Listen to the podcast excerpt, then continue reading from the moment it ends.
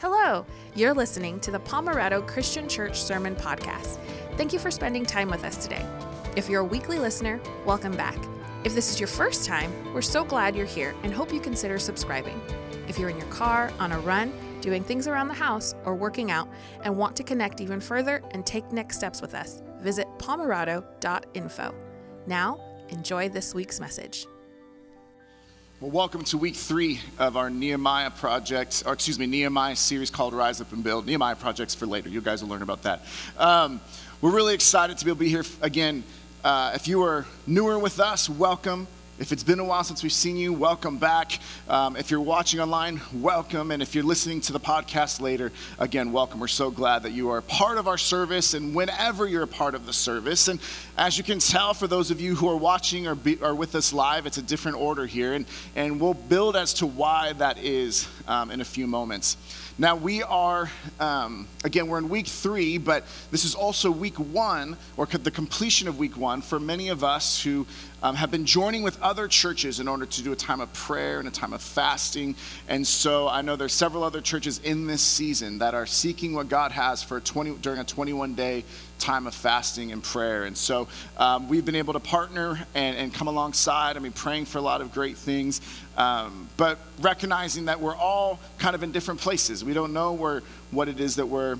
I don't know what all of you are experiencing, what you're all going through, but know that you are prayed for, cared for, and loved before you showed up today or turned on the screen or pushed play later on, um, and that we're so thankful and we hope you know how much God loves you. That if you hear nothing else from the rest of the sermon, from the rest of the service, and if all you do is, is leave this time together with the recognition that you are deeply loved by God, then this will have been a worthwhile time together. I'm going to ask that you join me in a word of prayer as we enter into God's word and see what He has for us as we look at Nehemiah chapter 3 together. Heavenly Father, I thank you so much for each person who is uh, joining us right now, whether in person, watching online live, or listening later. God, I thank you for the fact that each person who hears this voice is someone who, who you formed and created, someone that you love and you have purpose for, someone that no matter how lonely we may feel, that they are not alone, someone who, Jesus, you died for in order to extend relationship with the Father. And Holy Spirit, each person here is someone who you want to draw closer to the Father today.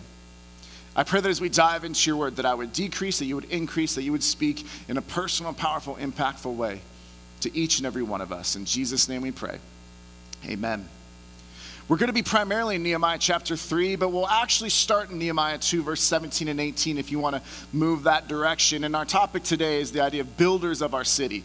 That two weeks ago, week one, we talked about the burden for our city, praying, weeping, mourning, fasting for the city, for people in need who need to find God. Last week, we talked about boldness and how Nehemiah went forward to the king and, and he was boldly sharing. He, he was persistent and he was courageous. He was ready when the time came to be bold. And how that relates to our walk with God and specifically maybe how we want to reach people who don't know Jesus to be persistent, to be courageous, to be ready.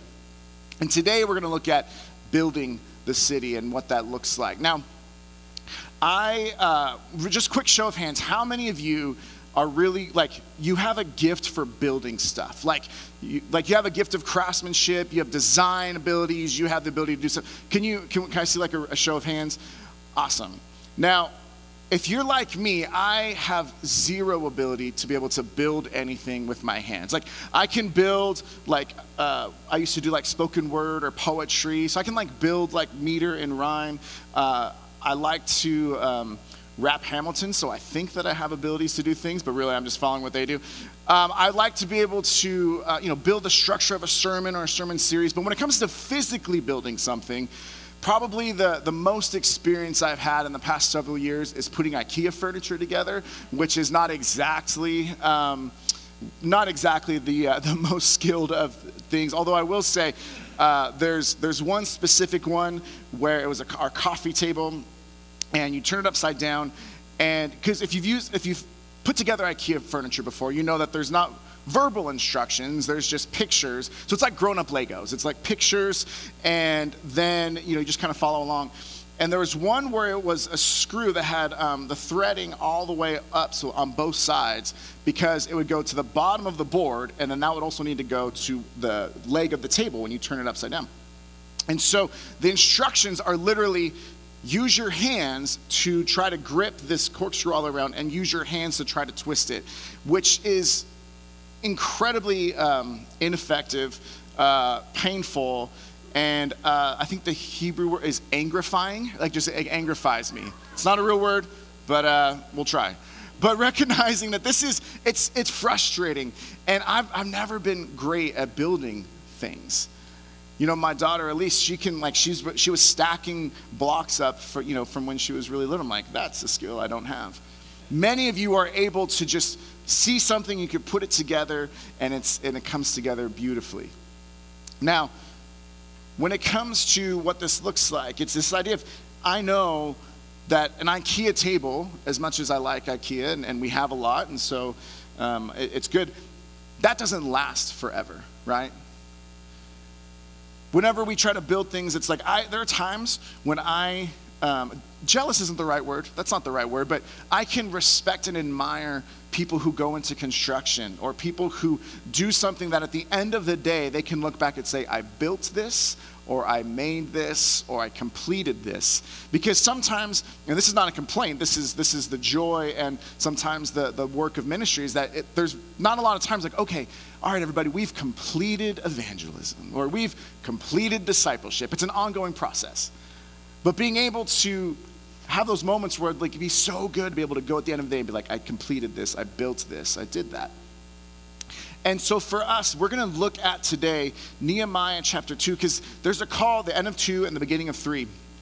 Because this idea of we've looked at the burden Nehemiah had for his city. He prayed for it when he was the cupbearer of Artaxerxes in the Persian Empire. That he started praying in November, December, and then four months later, we learned last week, he was able to have the opportunity in the month of Nisan, which is around March, April, to actually go and boldly declare to the king Artaxerxes what was going on. That he was sad, which could have been in front of the king, which could have been imprisonment, it could have been demotion, it could have even been death. But instead, the king Artaxerxes says, You know, why are you so sad? And he says, Well, why wouldn't I be sad? My city is in ruins. The king says, What do you need? And he sends Nehemiah off with all the letters of not recommendation, but of protection, with all the, the wood from Asaph at the lumber yard, with all the materials necessary, with a group of people in order to make this building project happen, to rebuild the walls around Jerusalem. So, what we're going to do as we look here in these, these verses together is we're going to take a look at a few of the things that these builders had that, that maybe hopefully encourage and challenge us when it comes to what they had and how we can follow along. Because, friends, if you were just to read Nehemiah 3, if Nehemiah 3 was on your uh, uh, reading plan for, for the year, or if you was like, oh, I'm supposed to read a chapter a day, this chapter can, can seem like a chapter that would be easy to overlook.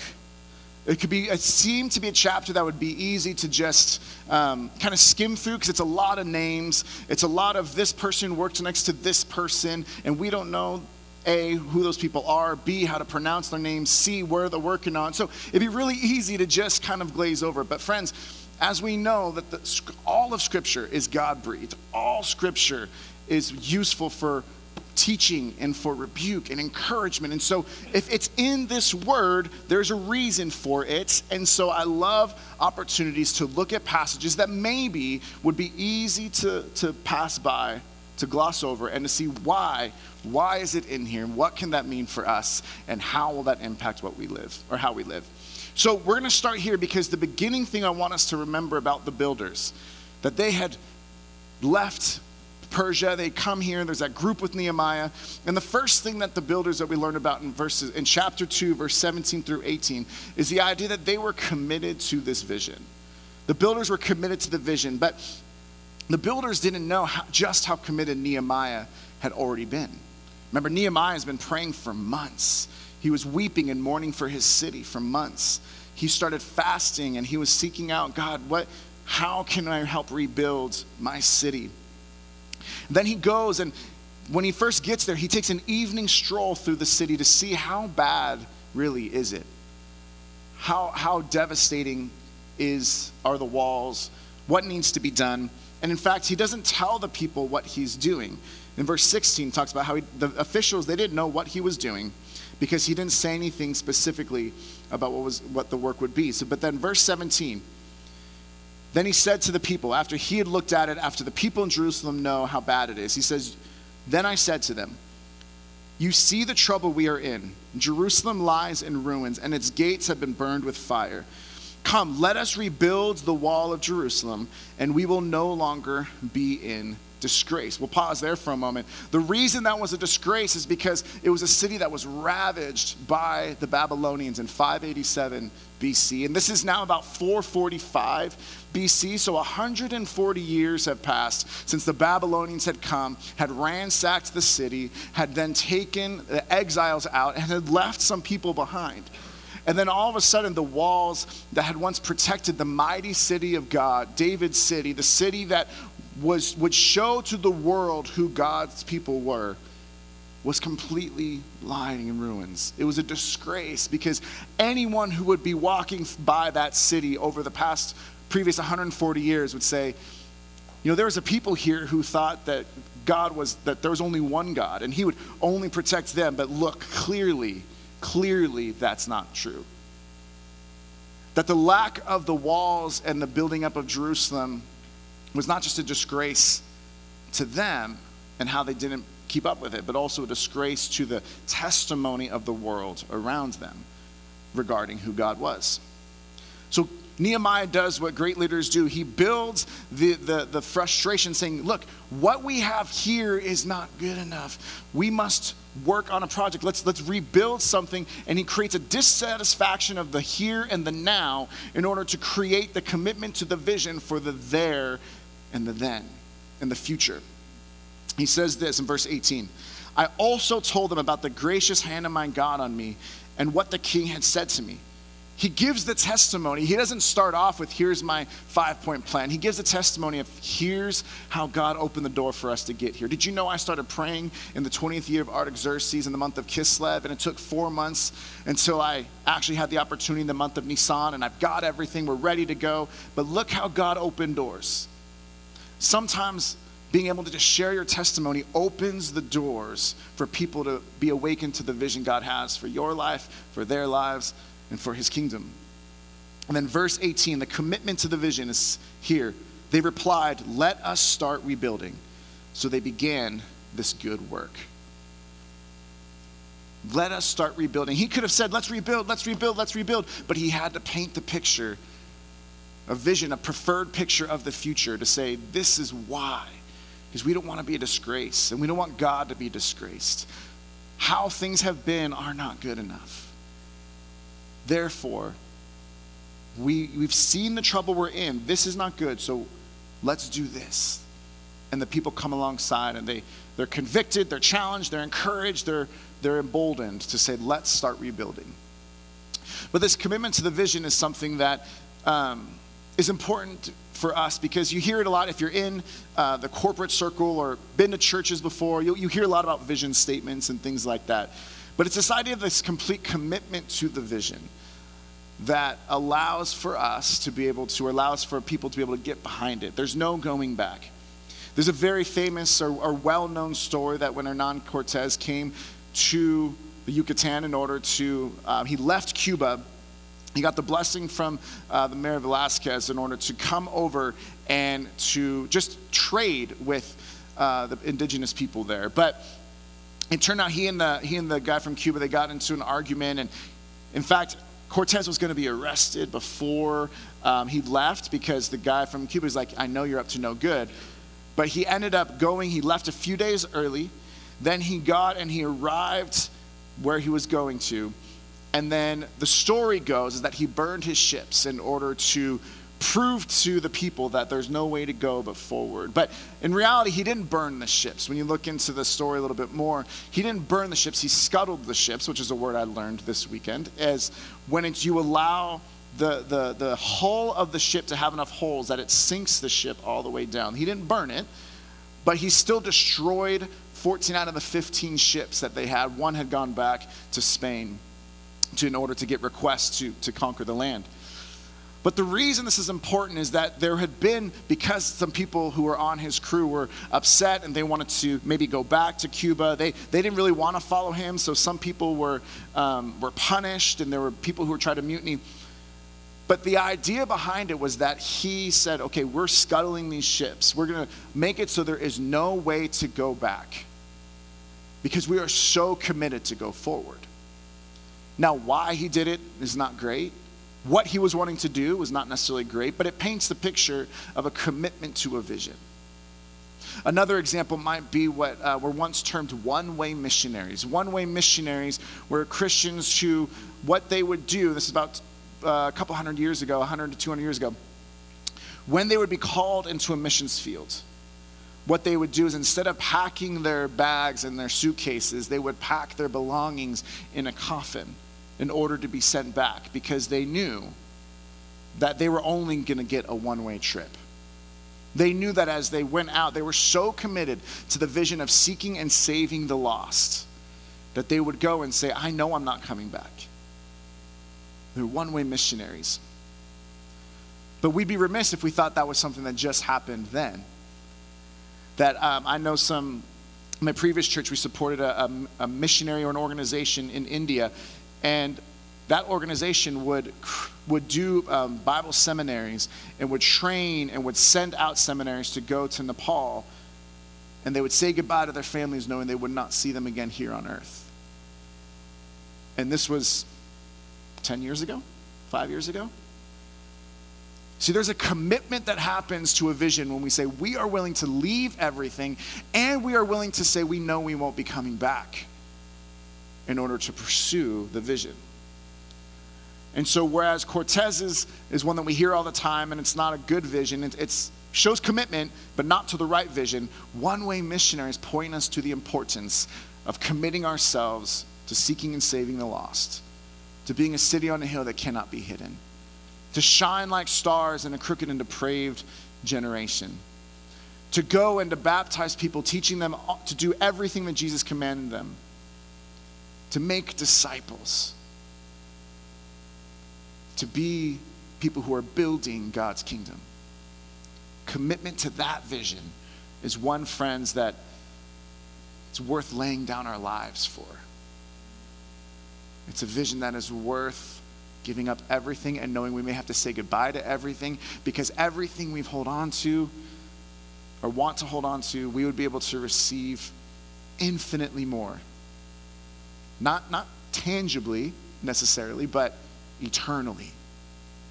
Which I could build an IKEA table that lasts for a couple years, or we could build God's kingdom, which is eternal.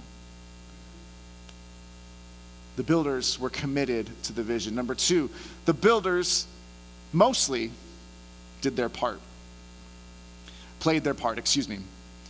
Let me, let, let me explain, let me read now we're into Nehemiah chapter 3. We're going to read 1 through 4, and then verse 5 is going to be on the screen. So the first four verses, you can listen or follow along in your Bible as well. But here's what he says Eliashib, the high priest, and his fellow priests went to work and rebuilt the sheep gate. They dedicated it and set its doors in place, building as far as the Tower of the Hundred, which they dedicated, and as far as the Tower of Hananel. The men of Jericho built the adjoining section, and Zaccur, son of Imri, built next to them. The fish gate was rebuilt by the sons of Hassenaah. They laid its beams and put its doors and bolts and bars in place. Meremoth, son of Uriah, the son of Hakkoz, repaired the next stage, section. I, I, it's riveting. Keep stay with me. Next to him, Meshullam, son of Berechiah, the son of Meshezabel, made repairs, and next to him, Zadok, son of Baana, also made repairs. Also, real quick, unrelated, uh, I've learned that the trick to reading Hebrew names that are hard to spell or hard to pronounce is just read it fast with confidence, and it doesn't really matter. You know what I'm saying? Like, Mahashasama. Yeah, that sounds like a great name. Um, sorry, I, that was behind the, the pastor veil. Anyways, um, so we're reading the first four verses together, and, and here's the thing it's, it's pointing out listen, these people started here, they worked on this gate, Next to them were these people here who started working on this section next to them. So all of them played their part. I'm going to put up a, a, a picture on the, on the screen. I know it's a little hard to see all the detail, but I wanted to give you a little bit of the idea of the scope. So this is Jerusalem in the time of Nehemiah. um, there were, if you can see the numbers, you don't need to read all of them necessarily, um, but what you'll see is that the project starts um, up in the north, uh, the northern section there, and you'll see it starts and it goes um, excuse me, counterclockwise. So you start to see the different spots and you say, okay, this is where the, the gate is, this is where the Tower of the Hundred is. And so it's very organized. There's about um, at least two and a half miles worth of walls that were surrounding the city. The city at the time only had about a thousand actual residents that were there the wall was divided into 40 different sections, or at least we see 40 different people or groups of people assigned to a specific section to approximately 250 feet per group.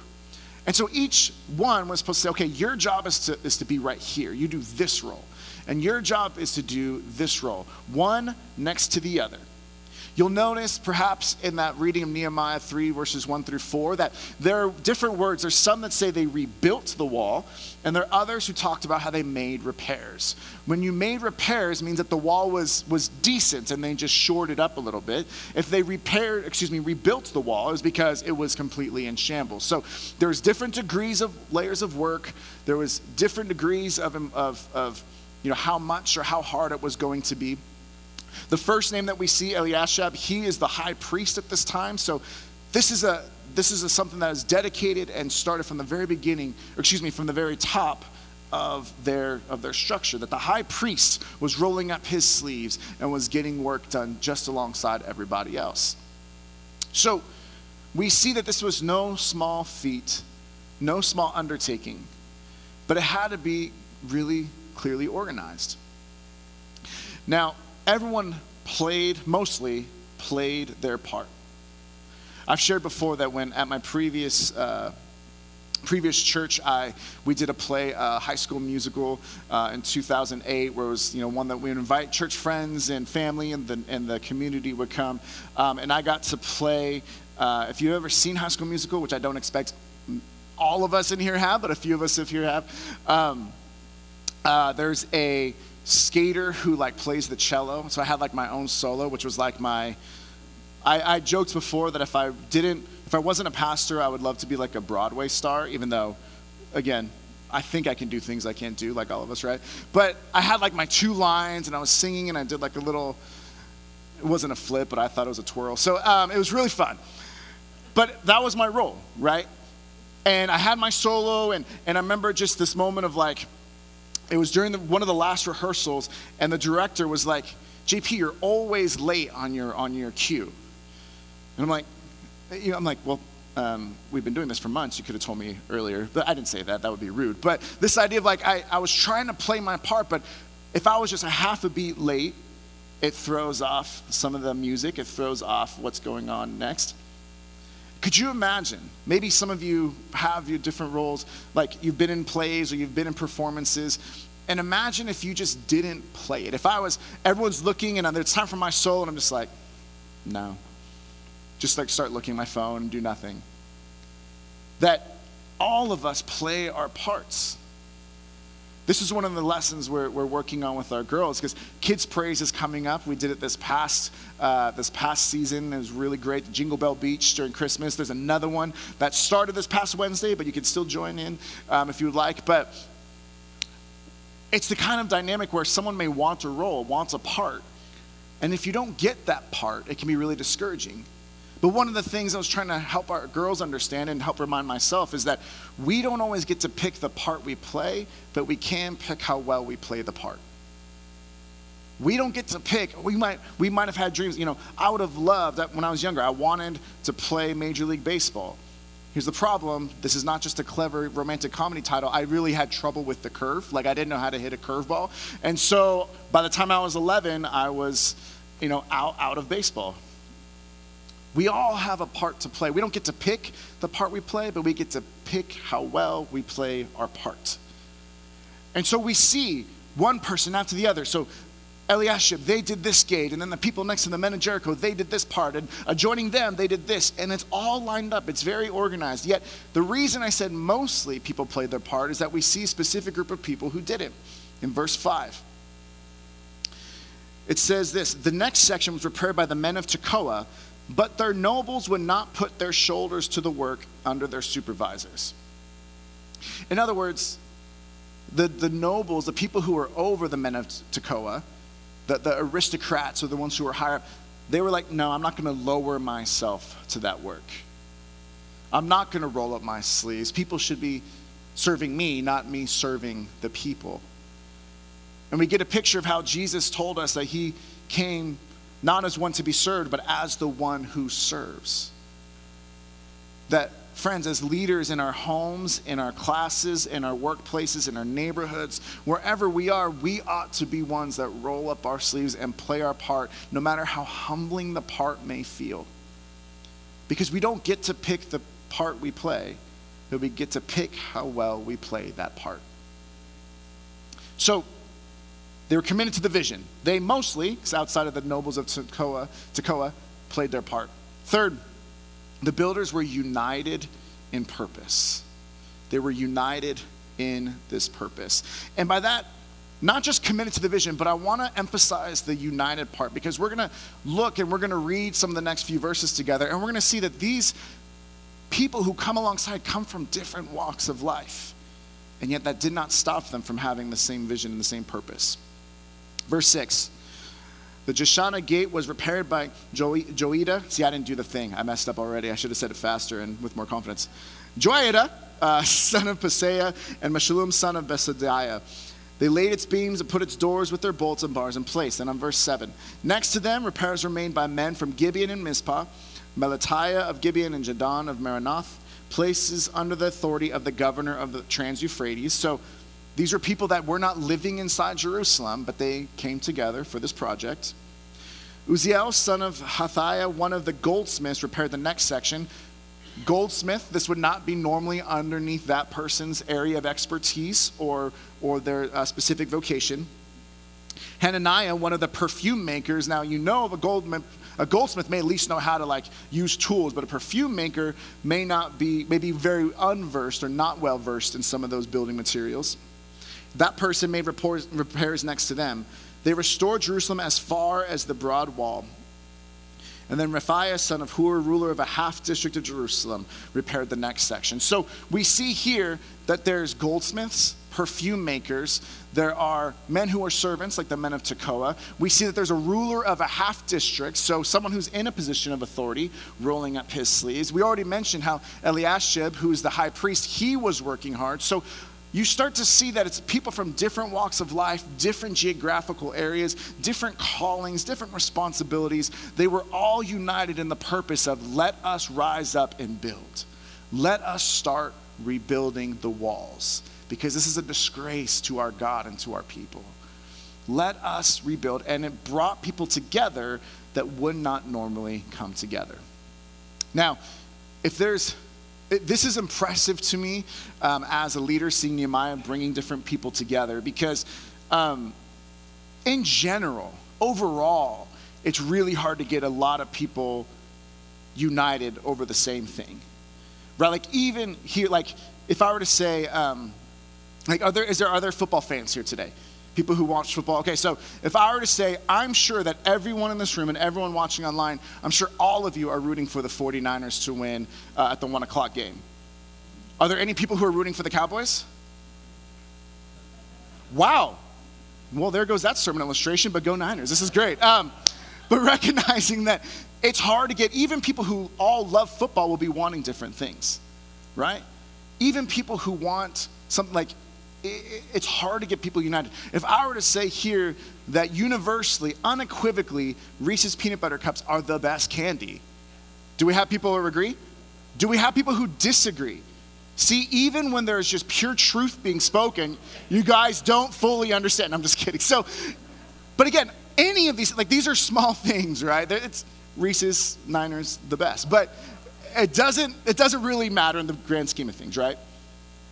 Getting people united for one task, one purpose, one vision is hard back then, and it's hard, if not harder now, because things are so much more divided. Yes, there's different people from different geographical regions trying to get on the same page, people from different roles and hierarchy in society trying to get them on the same page, people who would not work together normally working together. It's hard. It's been especially hard over the past couple of years. We all know this. But to be able to be united in purpose and singular in purpose is a beautiful thing. There's a story that goes in 1961 when JFK, JFK had commissioned NASA, we want to be on the moon. And the, as the story goes, that in 1962, he's doing a tour of the NASA facility and he sees a man who's sweeping the area. He's a janitor in the area. And he says, Sir, why, why are you working so late? And the janitor supposedly responds, Well, Mr. President, I'm helping put a man on the moon. That the idea was everyone everyone, because of that call to get, every, we want to get a man on the moon in 1961, NASA arranged and organized and structured it all to say, everybody, if you are here and you are someone who works with all the, the navigation, you are helping put a man on the moon. If you are here and you are someone who's figuring out telemetry and physics, you are helping put a man on the moon. If you're here answering phone calls, you are helping put a man on the moon. If you are here sweeping up when everyone's left, you are helping put a man on the moon being singular in purpose, united in vision, and then united in that purpose to say, we are all doing this together. Doesn't matter the part we play, because we don't get to pick our part, but we get to play how well we play our part. But recognize no matter what it is, what unites us in order to say, there's a purpose that is worth all of us being on the same page. That, friends, we are called we are honored, we are commissioned, and it can be tough sometimes, but we are called to be lights in this world. Not to muddy ourselves up and look like the world as much as possible, not to hide our light under a bushel basket, not to, not to, not to shrink, but to shine, not to hide, but to stand firm, not to only give judgment, but to speak truth in love. To be able to be in the image of Jesus, who, when he's faced with the woman who caught into adultery, he says, Well, is there no one here to condemn you? No, sir. Neither do I condemn you. So there's grace. But go and sin no more. So there's still holiness and truth.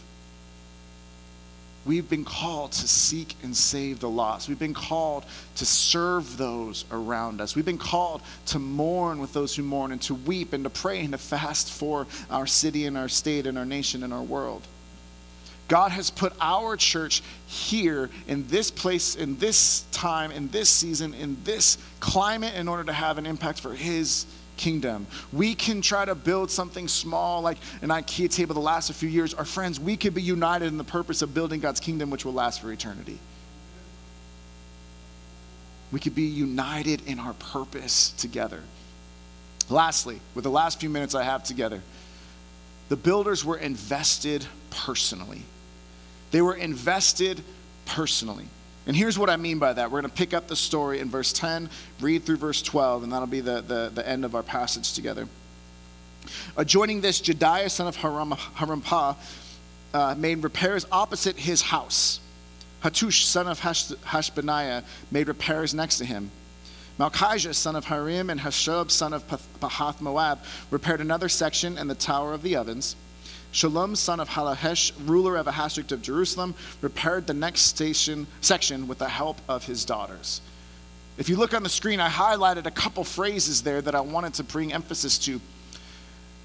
Nehemiah was wise as a leader because he was saying, we, You've been living, he goes to people who are living on the inside of the wall, that the wall hasn't existed. So these people know that any raiders could come in, anyone could come and attack. And so he's saying, listen, all I want you to do is I want to build, I want you to build the section outside of your house. Protect your family. Protect your loved ones. And if you build that and you do that part, you play that part, then the whole wall will be rebuilt. So he has people repairing sections right outside of their house. And then we also see the idea later on that, that there's a group who repaired with the help of his daughters. that this was a family project together. This was not just meant for, you know, adults, but that even people, the whole family was involved. They were personally invested in seeing their families protected and their families being part of building God's kingdom and building up the walls again. That one of the reasons why I'm so grateful to be, I love being a part of the preschool and having Elise go through the preschool. I'm invested personally in the preschool. I love being able to have our children's ministry with Mary and Susie and the team that do a fantastic job. And I'm invested because my girls, my daughters, are part of that ministry. I love being a part of the youth ministry for the past season and being able to go there and see what God is doing in the students because I know my oldest is far closer to youth ministry than she is to the nursery now. There's an investment that happens and a passion that happens and a commitment to vision that happens when we are personally invested. That if we were to say, hey, go pray for your, the schools where your kids attend, would you have a vision? Would you, have, would you have a reason to do that? Walk around their school after you drop off your kids and take 15 minutes to just pray over the school? Would there, would there be an investment in that, a personal investment? Of course to be able to pray over when kids go play soccer down at uh, North County or when they are able to be a part of other activities, going to, high, would there be an investment in praying? And walking and praying around those and saying, this is, this is our city. God has placed us here for a season, for a time, for a purpose, for his glory, for his kingdom. See, God is still looking for these kind of builders. God is still looking for builders who are committed to the vision, still looking for builders who are personally invested, those who will play their part. He's still looking for those who are united in purpose. When I first uh, became a Christian, I gave my life to the Lord September 20th, 2003, drove down from LA County, went to, uh, came down here to UCSD, and when I showed up to the Rock Church in San Diego, that's the church I had attended, um, I decided to attend for that year when I was in school. And I showed up for that first weekend, they were talking through Nehemiah. In fact, they were starting what's called Nehemiah Project 2003, so they called it NP3, and it was a building project. They were meeting in Montezuma Hall in San Diego State University, and they were going to build a, a, new location over in the Point Loma area off Rosecrans. And so they started going through Nehemiah together. And it was fascinating, and I loved it. I was jumping right into what God had and, and diving right into church and being plugged in and invested. And so then they had an event in which they were saying, okay, wh- who's going to commit? Who's going to commit to donating monthly for the next three years? Nehemiah Project for three years, NP3, in order to have this happen. So I remember being there and, and he was saying like you're gonna there'll be bricks that will line our new wall with the names of people who are part of our church to help donate. Friends i donated for for three years. Uh, we moved back here in 2018 and it wasn't until this past week that i actually had a chance to go see the building. I have a picture here that um, at their groundbreaking ceremony, what they did is they had bricks that people could write prayers or could write praises or could write the names of people. And inside, and they would write it all down and they would place it inside their auditorium. And if you go to the next picture, this is one wall, but that's just one portion. That wall, that amount is probably duplicated or, or probably done about five or six times of people's prayers and names and people coming alongside. That God is still looking for builders, and He has His eyes on our church. He has His eyes on our city as we are joining with other churches in prayer and fasting and seeking what God may have for us personally, for our city, for our state, for our nation, for our world. So, if God is still looking for those kind of builders, are you in? Are we in?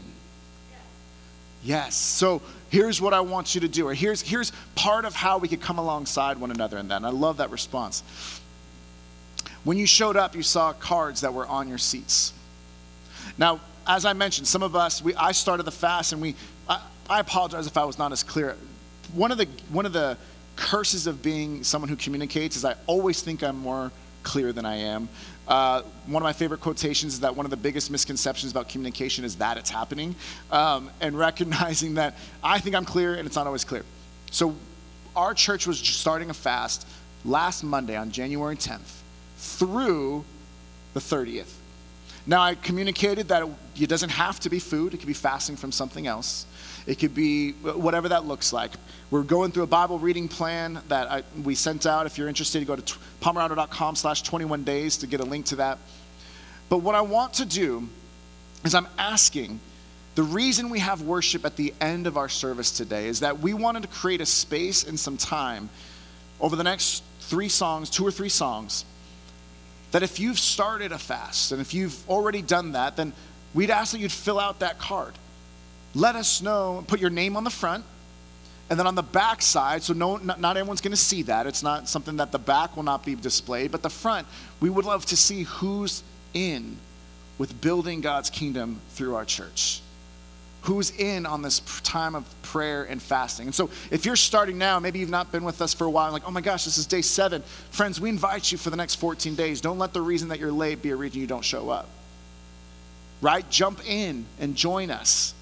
But you could fill that out, and then on your way out or later, at, during the next couple songs, if you like, there's a basket on a table right by the double doors in the glass uh, over there, so you can do that. And you can drop that off. May this be an act of worship when God looks upon our church and sees people who are builders, who are committed to the vision, people who are play their parts, people who are personally invested, and people who are united in purpose. Because, friends, they built the wall in 52 days. God uses people who want to be used by Him. May we be among those people. And, friends, if you're watching online, if you go to the resources tab, there is the same form that we have here, about one third of the way down, is a form for you to fill out. So you can fill that out and be a part of this as well. So we know that people are praying, whether in person or online. Will you join me in prayer? Father, I thank you so much for this day. I thank you for um, a chapter, Lord, in Nehemiah 3 that has a lot of names and, and has a lot of details that maybe in our context we don't fully um, understand all of them, Lord, but we know. We know that there were people who were committed to your vision. We know there are people who, for the most part, played their part. We know that there are people who are united in purpose, and we know that they were personally invested God, may we be builders like them. May we rise up and build your kingdom, starting in our homes and in our city, and that God, you would be glorified and lives would be changed and eternities would be changed because a church, a group of churches decided to pray and to fast and to draw close to you and, and, and intercede, stand in the gap for those around us. Lord, I pray that as we enter into this time of extended worship for a few songs, that you would stir in our hearts, that some of us know what we're doing, we can fill it out right away. God, some of us, maybe we're hearing it for the first time. May you speak to us and help us to know what it is that you might be calling us to pray about, potentially fast about, and that we would draw close to you by reading your word every day over the next few weeks. God, we love you. May you be pleased with your builders here at Pomerado Christian Church. It's in Jesus' name we pray. Amen. Thank you for listening to the podcast. We want to be a church where people are changed by God to change the world. If you want to partner with us in this way, you can start by doing these two things. The first, if you haven't subscribed to this podcast, you can do that by hitting the subscribe button wherever you're listening so you can stay connected with us and we can broaden our reach. And the second, and this might be the most important thing you do, share this message with someone you know. And as always, remember you are prayed for, cared for, and loved. See you next time.